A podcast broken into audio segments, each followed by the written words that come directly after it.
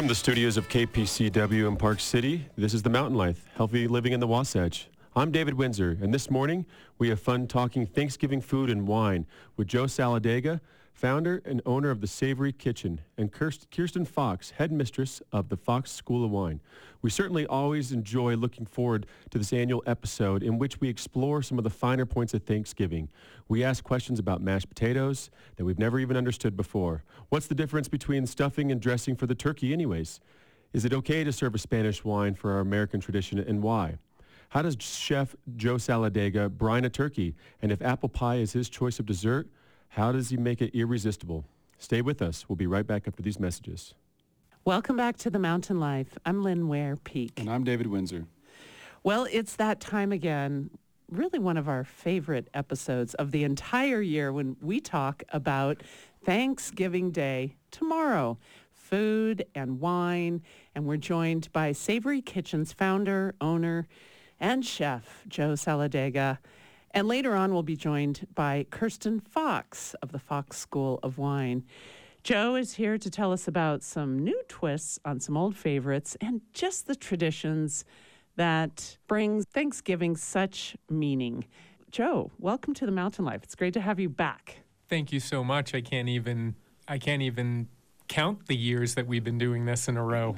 I know. It's so much fun. And it makes you realize how years actually accelerate as you get older, because it seems like we just were talking about this, last month. It feels that way. And my back hurts. That's right. Ditto. Also showing the progression of the years. Okay. Well, each year we sort of go through the traditional dishes, and it really never gets old, I feel like, talking about how we can be better with mashed potatoes, or maybe how we bring a new twist to them. Why is that? Because it's the comfort food that everyone loves. And I always say salt and cream and sour cream and butter and all the fatness that goes into wonderful, great mashed potatoes. But, there are also other things to do. You don't need to totally dork out on your mashed potatoes and make them totally unhealthy.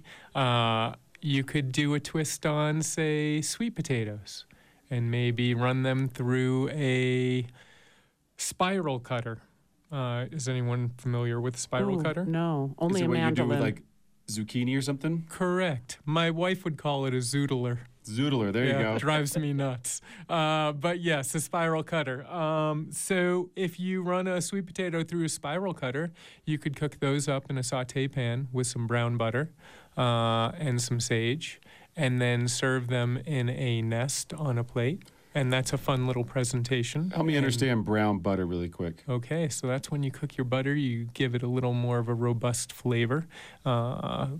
Getting a brown color to it brings out the nuttiness. And, you cook it in that, and then you've got a wonderful flavored sweet potato that is seasoned with sage, a little salt and pepper, light, easy. Maybe add some garlic for some fun. Oh, man, your family's different than mine if you can replace mashed potatoes with spiral sweet potatoes. I wouldn't replace them. I would also serve them, because everyone wants the mashed potato. And what I will be adding to my mashed potatoes this year, nothing crazy, but I like to get Old Amsterdam. By the way, I am no way affiliated with this business or company, and they do not pay me. Old Amsterdam aged Gouda. Mm. It's a... aged Gouda that has a slight smoky flavor, but it's hard cheese. It'll melt nicely in the mashed potato. You don't need to put a ton of it in, but it'll add a nice depth to the mashed potato. Interesting. Another fun thing is if you wanted to maybe puree up some beets, roast beets, puree them. And now you've got a nice red purple hue, yes, to your mashed potato. Great idea. And also extra flavor and nutrients. I love this idea. Isn't it wonderful? It is. And so as you're talking about these sweet potatoes and mashed potatoes, and I can't help but think about the butter, and you said you don't want to make it totally unhealthy, but is there a point where there's too much butter? Obviously, for the health component, yes, but when you're cooking, can you put too much butter in a pan that actually takes away flavor from the actual dish you're cooking? Some would say yes, I would say no. I love your answer better. The less is more, I think. You can always add more and take some away. Somebody can add, or you can always add more but not take away. So if somebody wants more butter in their mashed potatoes, you have butter on the table and they can add it to it. I did that as a kid. I'd make a mound of mashed potatoes, put a well in it, and throw a pat of butter in there, and you know, it would be like a volcano, and it would be wonderful. But not so much as I get in my older days and would like my waist to stay the same size. But you know. So I have a question. I grew up in Idaho, and my father was a potato broker. Therefore, I hated potatoes growing up, but I think it's because I was exposed to so many russet potatoes. For sure. And so help us out with, you know, now when I make mashed potatoes, I usually go to a red potato, but help me out there. I do like red potato, but I find them waxy, and they, if you over mix them or mash them, they get more gummy quicker, like elastic-like. Oh. However, a Yukon Gold is my go-to. Good to know. I think it's got a great buttery flavor without the butter. It's got a better texture, and you know, you might pay a little more at the grocery, but it's worth it.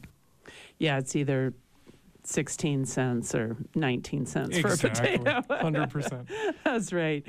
Good. Okay, well, not to fixate on potatoes. We can expand this conversation. To stuffing versus dressing. Oh, let's do that. The difference of the two. What is the difference between stuffing and dressing?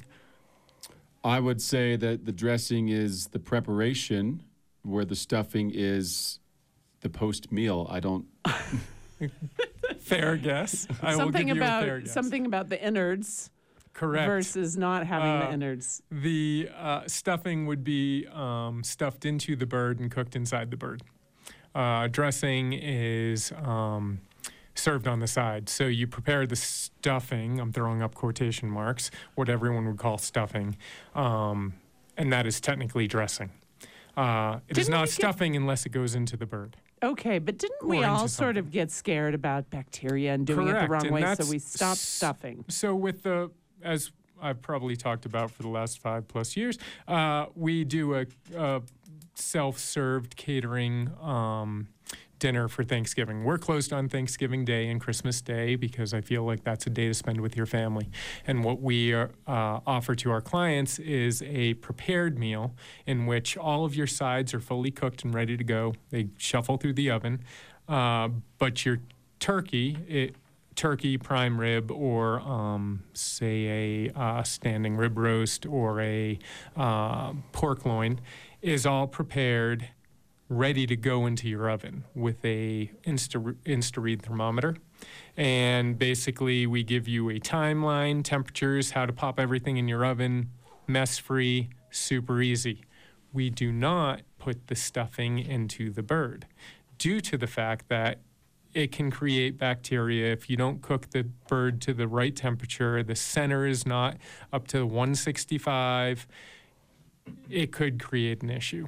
Have I ever seen that happen? No, but I don't want to see it happen on my watch with my clients, so we serve it separately. So are you saying that there's a specific brand that has the name stuffing in it that's actually not stuffing? Well, technically speaking, because it hasn't been stuffed into the bird, correct? Sure, yes. Okay, I didn't know that. That's a fun little fact. But maybe they just, I mean, they can call it stuffing if they, or they can call themselves stuffing. They've done well. Fair enough. So what I was thinking with, if you wanted to serve stuffing and not dressing, and you didn't want to put it in your bird, what if you made little cups of pancetta? In a, you slice your pancetta super thin, put it into a, muffin tin, and you make little cups, and then you put your stuffing into that and bake them off that way. That'd be a nice little side dish, self-contained, easy to pick up. And this year we're doing a chorizo cornbread stuffing with apples. Yum. Okay, yes. Are you you're not going to then put that on pancetta, or you are? I am. Oh. Oh, okay. Double the pig, double the pleasure. That's always my mantra. I will say that when it's my assignment to do stuffing, I'm one of those people that has some sort of cognitive issue with following a recipe, and so I try to be as creative as I can, and I am no Joe Saladyga when it comes to cooking. Let's just put it that way. However, I've had the most compliments on anything I've ever cooked on stuffing when I just start throwing stuff in. That's the key to cooking. Oh, okay. But let's talk about chorizo cornbread. Okay. What else do you put in it to make it dressing or stuffing? So we're going to do... we will not do our... We make our chorizo filling, so it's not stuffed into casing. So we'll cook that up loose, like a normal sausage, and then add that to our cornbread that we break up, dried out.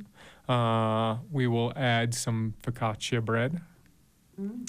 Of course, milk, eggs, stock, and aromatics, such as maybe some garlic, thyme, sage, and parsley. All this into a muffin tin? No, this is to make the stuffing. Oh, excuse me. I thought we were on the cornbread still. I mean dressing.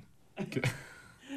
So I feel like there's always like a national food day. Like this is the National Donut Day, or this theme is in season. Does it come around in your world when it comes to Thanksgiving? Are there foods that are popular this time of year? This is what's hot. This is what the new trend is as far as Thanksgiving of this season.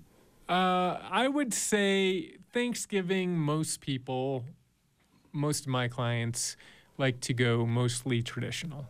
We try to throw a couple curveballs in there, but most likely if they want to have a holiday meal, they're thinking full traditional. On the flip side, if they don't want traditional, they're going to just ask us to get creative and do a completely different menu, which we're more than happy to do at any given time. We do custom stuff every day. It's so much fun. I don't know if you remember this from last year, but we taped our Thanksgiving program ahead of time because we were going to be in Mexico for Thanksgiving. Oh, yeah. And we actually stopped in like San Antonio, Texas. We drove this time to purchase our Whole Foods. You know, it's the last Whole Foods before you hit the border.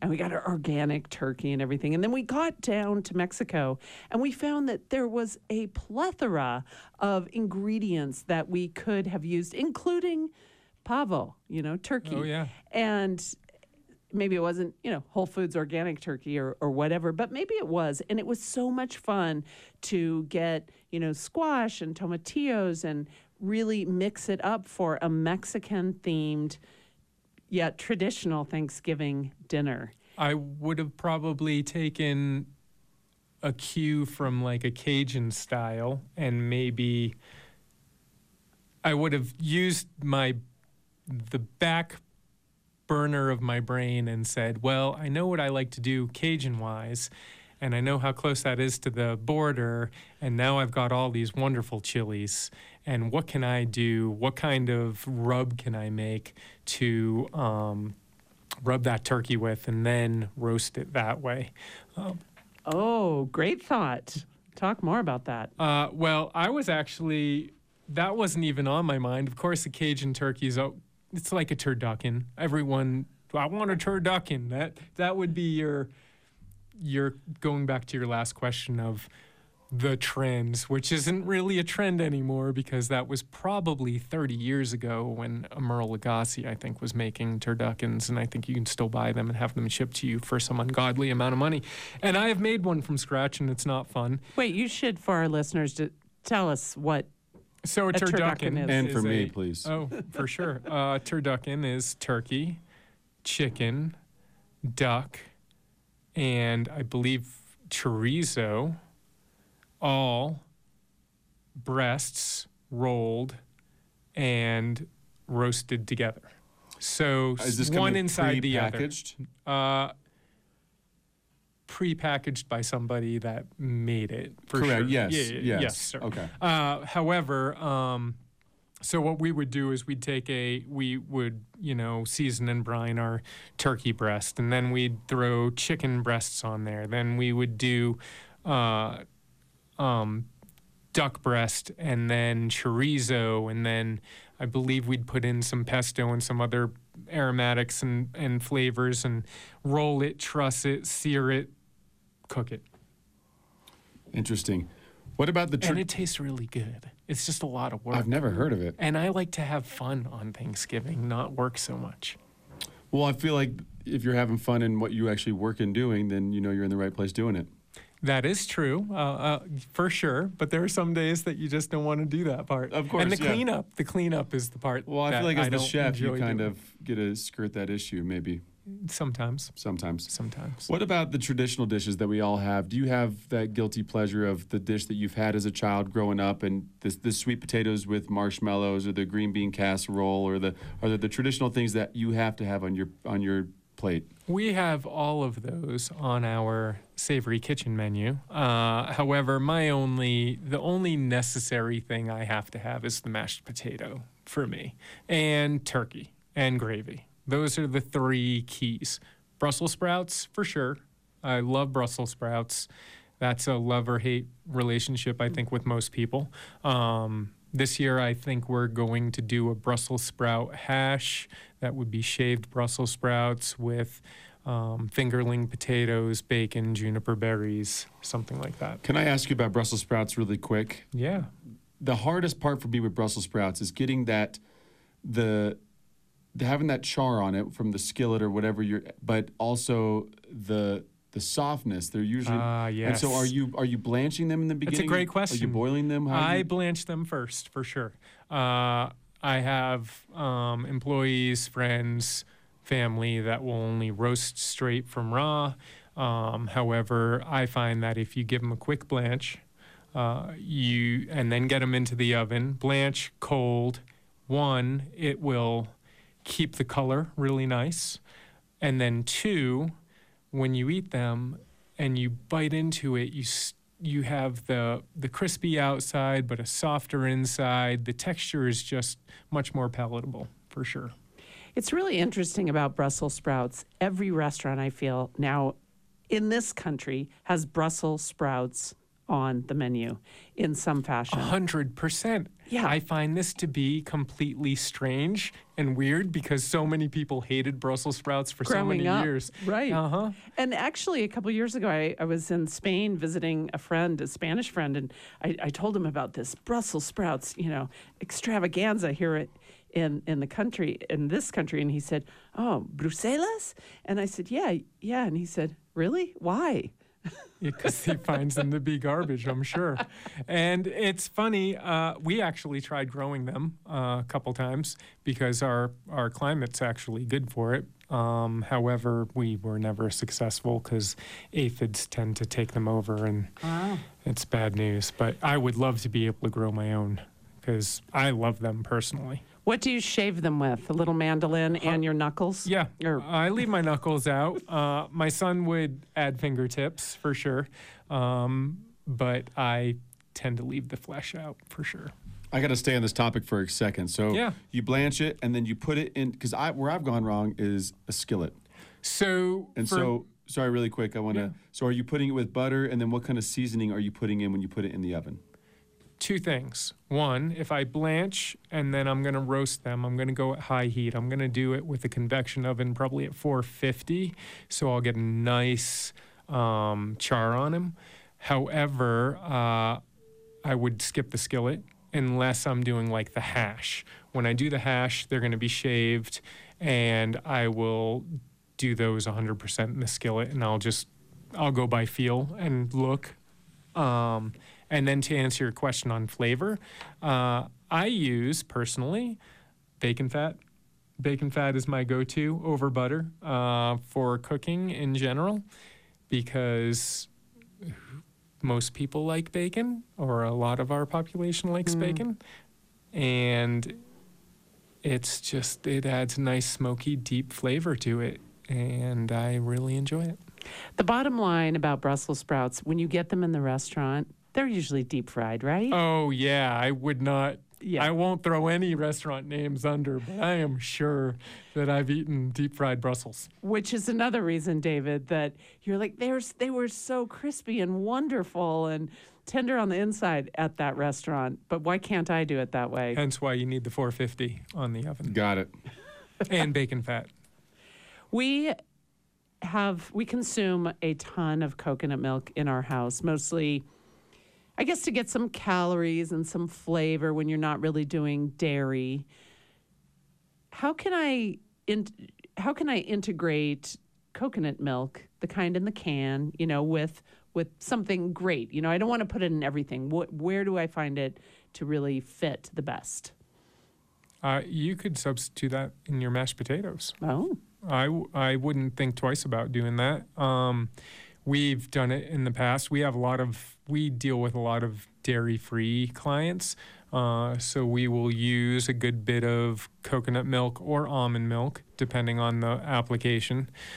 Almond milk we will tend to stay away from due to nut allergies, but coconut milk works really well for that. We actually have used, I want to say coconut cream, to make a dairy-free chocolate mousse. Ooh, yum. That worked really well. That sounds great. Mm-hmm. Now, we skirted a little bit around the turkey by talking about the, what's it called? Turducken. Turducken. Yes. But we didn't really get into the turkey. Mm-hmm. How are you doing it? You deep frying it? Are you So last year, it? I'm pretty sure we deep fried one. I think we deep fried one and roasted, and we did two.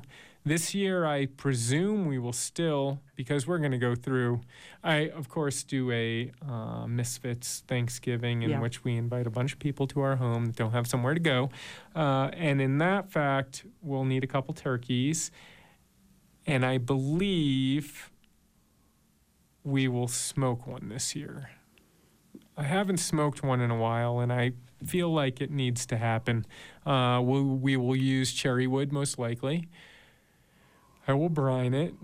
I will still prepare it much like we do, in which we put all that nice compound butter under the skin, and we will slow smoke it probably at 225 degrees for as long as it takes, which will be a nice long time, but it'll be wonderful.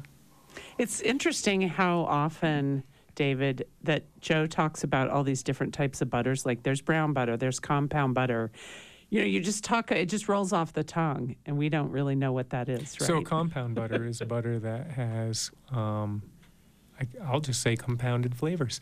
So I'm going to do a sage thyme butter with garlic, and it'll be whipped together with those, the herbs and spices, and then it'll be put at room temperature underneath the skin. Well, Joe, there's one thing about you, and the listener can't see it, but you're so passionate about this. Your eyes light up, and you get really excited about a particular dish or a moment that we're talking about when it comes to food. It's something, thinking about eating it. Me too. This has been fantastic. But I don't want to skirt the issue of dessert. I don't either, but before we get to that, I've totally let you down multiple years talking about brine, and I think most people know about a brine. And a basic brine on a turkey, I think, is key.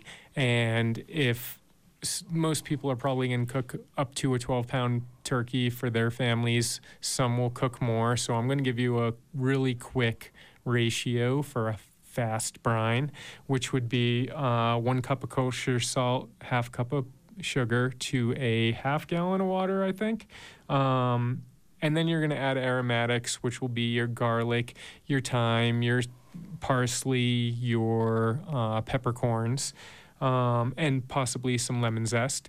I will also substitute some of the water with a apple cider, because apple cider tastes good, and why not? And then you're going to want to submerge that whole turkey for 24 hours minimum, because it's got bone in it, so it's going to take a minute to get it totally brined. And this is going to keep your turkey juicy, so that when you have somebody that might not know how to cook it, if they overcook it a little bit, it's not going to matter. It's still going to taste really good and be really juicy. With that also being said, something that I was reading about, and I haven't even thought about, fried turkey. What about air-fried turkey breast? Oh. Is there one big enough to accommodate that? Oh, 100% there's air fryers big enough. Whether or not somebody has one on their tabletop at home, I do not know. But there are air fryers big enough. Mine's definitely sure. Not. If you're doing dinner for 4 or 8, I'm sure your home one would do a turkey breast. Mm. And how would you do that?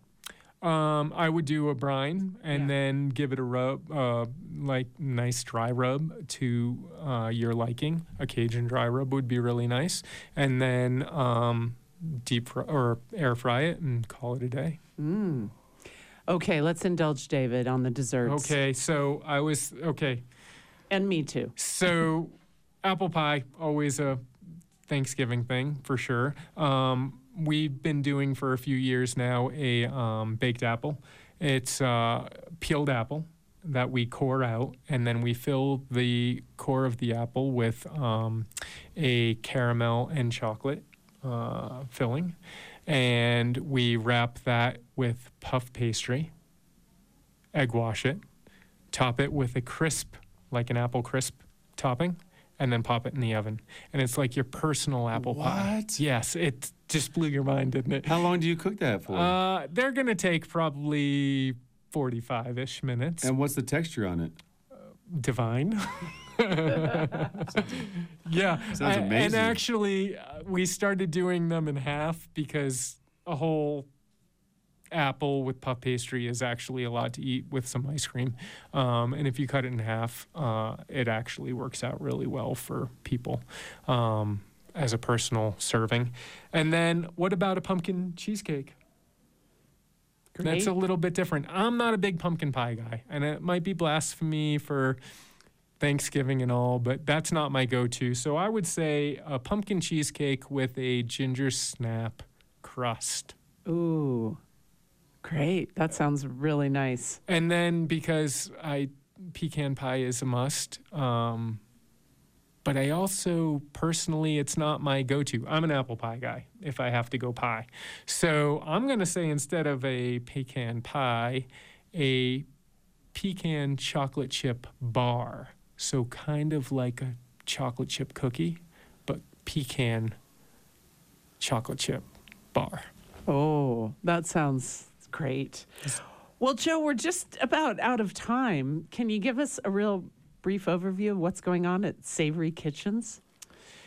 Savory Kitchen. Oh, a brief overview. So every day is different because we're a catering business, except for we have Soaring Wings as a school lunch client. Oh, wow. Yes, those kids eat really well, and they will be eating a Thanksgiving meal right before their break, as well as we do adventure lunches for our local adventure outlets. And then our basic or our go-to business is 100% in-home dinner parties, sit-down dinners for, 2 to 2,000 is really the wheelhouse numbers. We'll do anything anyone wants.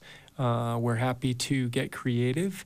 We're happy to recreate. We've recreated wedding cakes for people's anniversaries.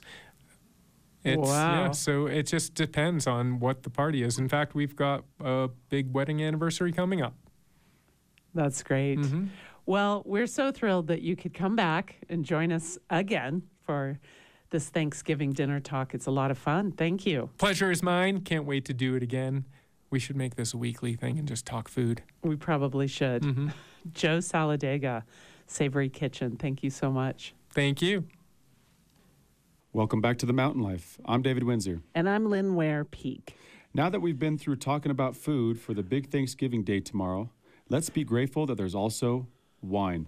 And joining us to talk about wine and how to pair it with our favorite dishes is headmistress for the Fox School of Wine, Kirsten Fox. Kirsten, welcome to Mountain Life. Thank you, David. Hello, Lynn. Hi. Well, man, there's been so many great conversations about the food we've been preparing for coming up tomorrow, and obviously everyone has their libations of choice that they like to bring along with those dishes, wine being probably the top one. And Right in front of us, full disclosure, we have a little bit of wine right here that we are going to be sampling throughout the episode. And my first thought on this is it's a red wine. And I've always been under the impression that you want to pair something like a poultry dish with a white wine. Can you explain what you think the red wine would pair with that better? Yeah, that's a great question and a good place to start. So when you think about a dish and you've got, let's talk about the traditional Thanksgiving dinner, you've got your turkey, yes. In fact, that turkey is very low in fat and also very simple in its tastes. It doesn't have a lot of complexity in itself. And so you're right, you wouldn't want to put a red wine, and particularly because it's not about necessarily the color, it's about the tannin in the red wine. So tannin is that grippy compound that you get into your mouth from a red wine, and the tannin is, I call it fat and tannin are friends, because tannin needs fat in your mouth to bind to it, otherwise it starts binding to your saliva, and you end up with this totally parched, dry mouth without any fat in it. And turkey just doesn't have the fat. But guess what? On the rest of your plate, you've got the buttery mashed potatoes. You've got the stuffing. You might have sausage in the stuffing. So the problem with Thanksgiving dinner for any kind of sommelier is it's got these really, really opposite ends of the spectrum of fat. So what I tend to go with is a red wine that has low tannins in it. And we've talked about that in other some of the other ones I've recommended in other sessions, like Pinot Noir, for example. It's a very common one to pair with Thanksgiving dinner. Does that make sense? Absolutely, yeah. I want to circle back on off subject about tannins, because I've never done really well with red wine. I've always been under the belief that the tannins are what keep me up at night. And so when I drink red wine, if I have more than 2 glasses, I'll be up at 1 a.m. wide awake.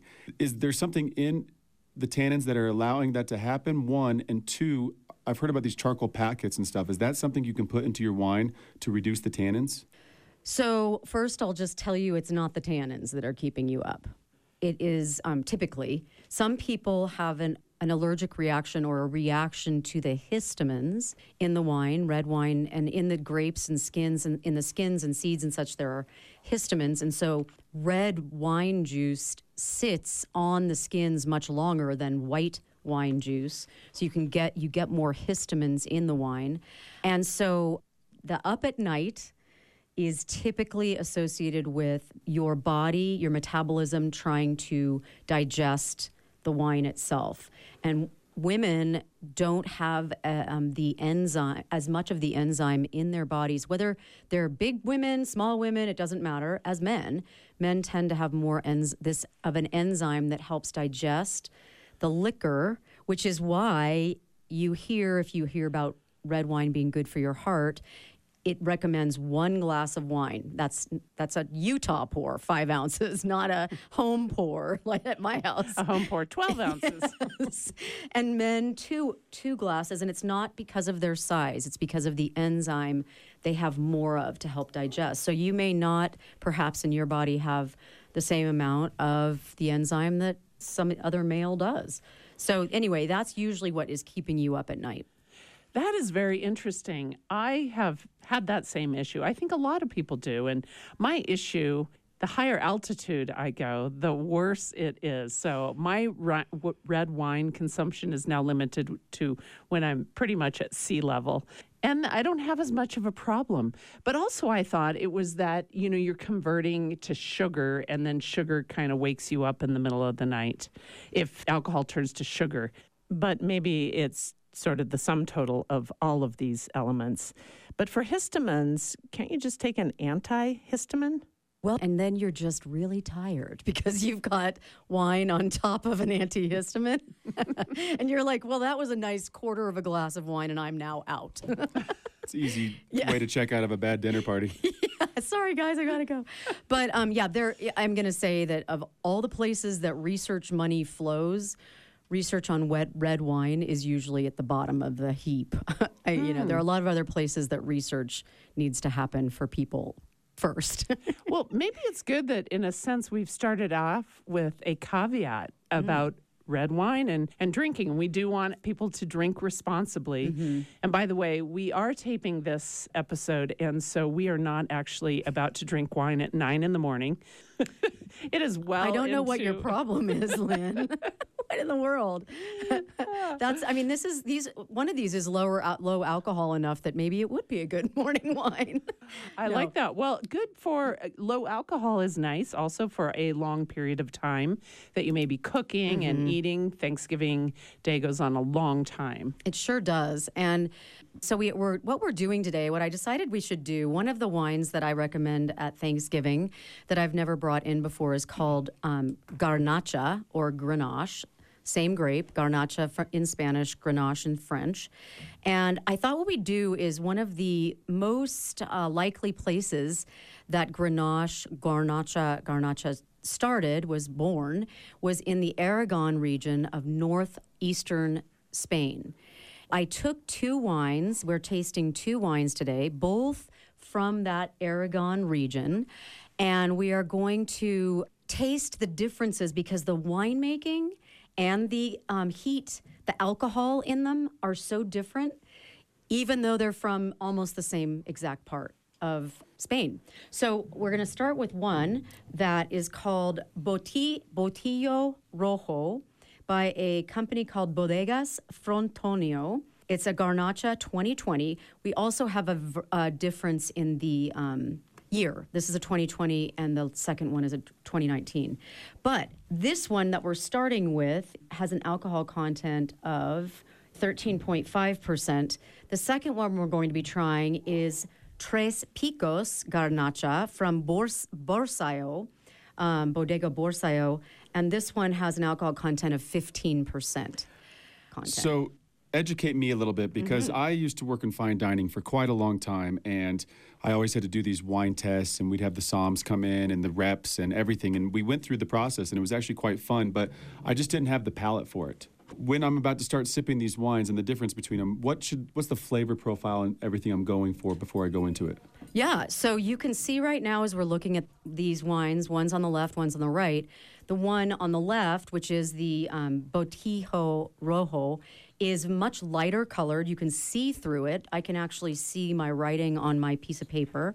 The other one is a much more dense, dark color, and you can't see through it. So what that's telling me, wherever these were grown, the one on the right, the darker colored one, is from a warmer region. It means the grape got riper. It means that thin skin got thicker.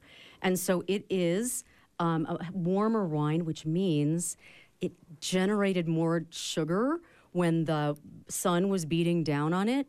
And so the higher the sugar, the more alcohol the yeast can produce after they drink it, or after they eat it. We're drinking it. So the first one, if you smell it in your glass, you're going to smell a lot of cherry. You're going to get a little bit of black fruit, but mostly red fruit and possibly some spices. And so and that also comes up if you swirl it. If you just sniff it and it hasn't been swirled, those molecules aren't lifted up into the body of the glass. But you can really get cherry on there. If you're just joining us on The Mountain Life, we're having a conversation with Kirsten Fox. She is the headmistress of the Fox School of Wine for our annual Thanksgiving pre-day, I guess we should say, about food and wine here on The Mountain Life. And we're talking about Garnacha. These are two red wines that we have in front of us, two bottles, from the northeast area, Aragon, of Spain. We're having a good time here. Well, so I wanted to talk about what kind of dinners and meals you would pair with each one of these. So let's start with the lighter one. What are you guys getting? What are you tasting? The cherries I 100% get. I'm not picking up any of the spice. The spices? Okay. Black pepper, that kind of thing on that? Mm-hmm. Yeah. I can see black pepper. And again, we're thinking about the Garnacha being something more along the lines of a Pinot Noir, where it's a little bit lighter. It's not going to be as full of tannins, so we can drink this with our turkey. And it'll be better with the turkey because the turkey doesn't have a lot of fat in it. However, it also holds up against our mashed potatoes filled with butter because it still has some tannin. Did I get that right? You're exactly right. That is exactly right. And so when you look at your glasses, you can already see that one is going to be more elegant, lighter, and I would say we also always talk about a vegetarian option for Thanksgiving, and the lighter one of these would be much more likely to be a vegetarian option. The other one on the right, now this one is the one that's been in a warmer region, riper. The grapes got more sweet, so those yeast were able to eat more of that sugar. The alcohol content went up, which is why this is a 15% alcohol content. But same exact grape from Aragon.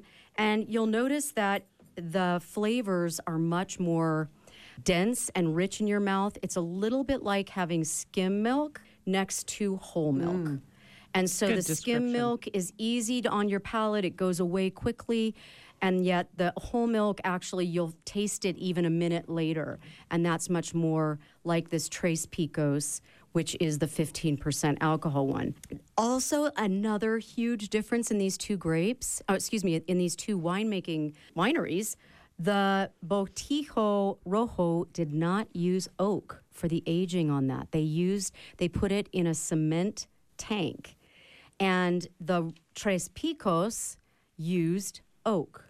And so it's got some vanilla kind of things in it versus the simpler, more elegant, lighter of the two. Yeah, so that's another big difference between the two.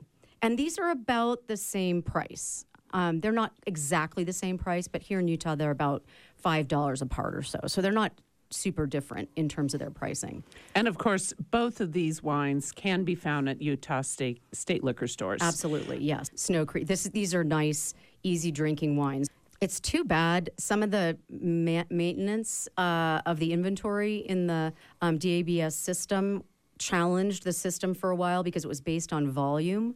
So you can imagine that wines that weren't being consumed as much started to be X'd out of the system. So I can't tell you exactly if these are at the Snow Creek liquor store, but they are here in northern Utah. I just got this in Salt Lake. And maybe we can put these in the notes so that yes, and we'll post a photo of them as well. Oh, perfect. And I'm just going to say I prefer the Tres Picos. Or maybe it's just the higher alcohol. Well, some of us, depending on our family situations on Thanksgiving, are definitely looking for that. I'm kind of with Lynn as far as the second one, and I would call it, you were calling it skim milk versus whole milk, yes. And I would say, for lack of a better word, it's a thicker feeling in the taste into it. And so the thing I dislike about it is that lingering on the tongue. And is that the tannins you're talking about? It almost feels like it's drying out my palate. So yes, you'll get that tannin on your tongue because we don't have food. We're not eating food right now. So there's nothing to bind to. That tannin binds to other protein molecules, and that has nothing right now. Where the other one's a little lighter, so a little bit better for a lighter meal.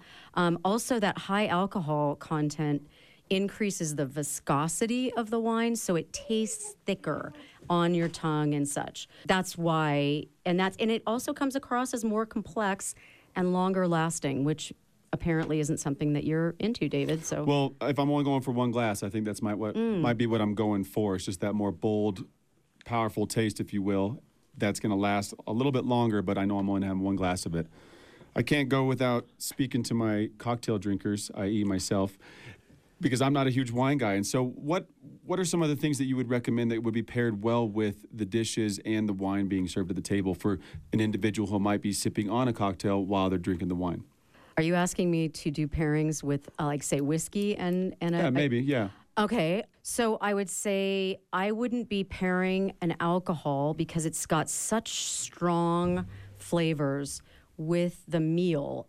The only place I'd pair it would be with the pies at the end, where you've got the pecan pie, and you could have a whiskey with that.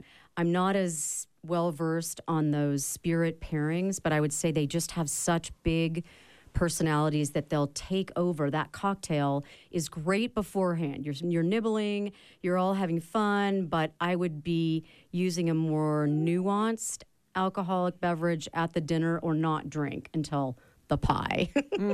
One of the things that I always enjoy at Thanksgiving when I'm cooking is maybe a glass of Prosecco or a little bubbly to start the event off with. Is that okay? I mean, I know it's all okay. Yeah, Prosecco is a good one to choose because it's got typically lower alcohol content than a sparkling wine from California or a champagne. Champagnes are closer, but Proseccos tend to be a little bit lighter in terms of the alcohol, which you can drink longer than, which is kind of nice. I also thought I had a really good rosé the other day, and I was thinking that maybe, a rosé often is at that good crossover wine as well, kind of like this low tannin red. A rosé has some of those flavors, but it's lighter. It's also chilled. So you've got a different flavor profile, and it's very easy to pair with many, many foods. So I was thinking what I know we do have them in the state available up here in northern Utah is Belle Glow. They do, and I cannot speak French. I studied Spanish in school, so this is really embarrassing in wine. But it's called Oye de Pendrix. That is so that's long. Hard, even if you do speak French. It is so bad. But it does mean eye of the partridge because it is this kind of coppery pink color and this Belle Glow, but it is a rosé of Pinot Noir. And it's just lovely. In the same price range as these reds, but something that may be able to go from the cooking into the meal if you didn't want to switch. That reminded me I had a sparkling red one time when I was in California, and it was fantastic. What about, is there any wines that you would not suggest pairing with a Thanksgiving meal? I would not pair a Thanksgiving meal with, say, a Pinot Gris or a Pinot Grigio. They are too light. It will taste like you're just drinking water with the food. It needs to have some sort of body and personality to it. I also wouldn't go into, unless you are having, if you're having a smoked turkey, that's a whole different ballgame. But if you're having a normal baked turkey, roasted turkey, I would not get into the really heavy wines like Syrah, Petite Syrah, and a Tannat. Those are so big, and they've got so much tannin in them. You are just going to overwhelm those dishes at that point, unless it's smoked, in which case if that turkey is smoked, it brings so much complexity to the meal that those wines would stand up to it. I just learned that Grenache and Tempranillo make Rioja. Yes. That's it. This is one of the big grapes in Rioja, also Priorat, also the Rhone region of France. This is the G in the GSMs. So it's grown in Australia. It's a very blending-friendly wine, so it goes with a lot of grapes, other grapes. It's just a good pal. And I would say you just have to know what you like. If your food is heavier, I'd go with the more heavy wines, just like the Tres Picos here is such a different wine than the Botillo Rojo.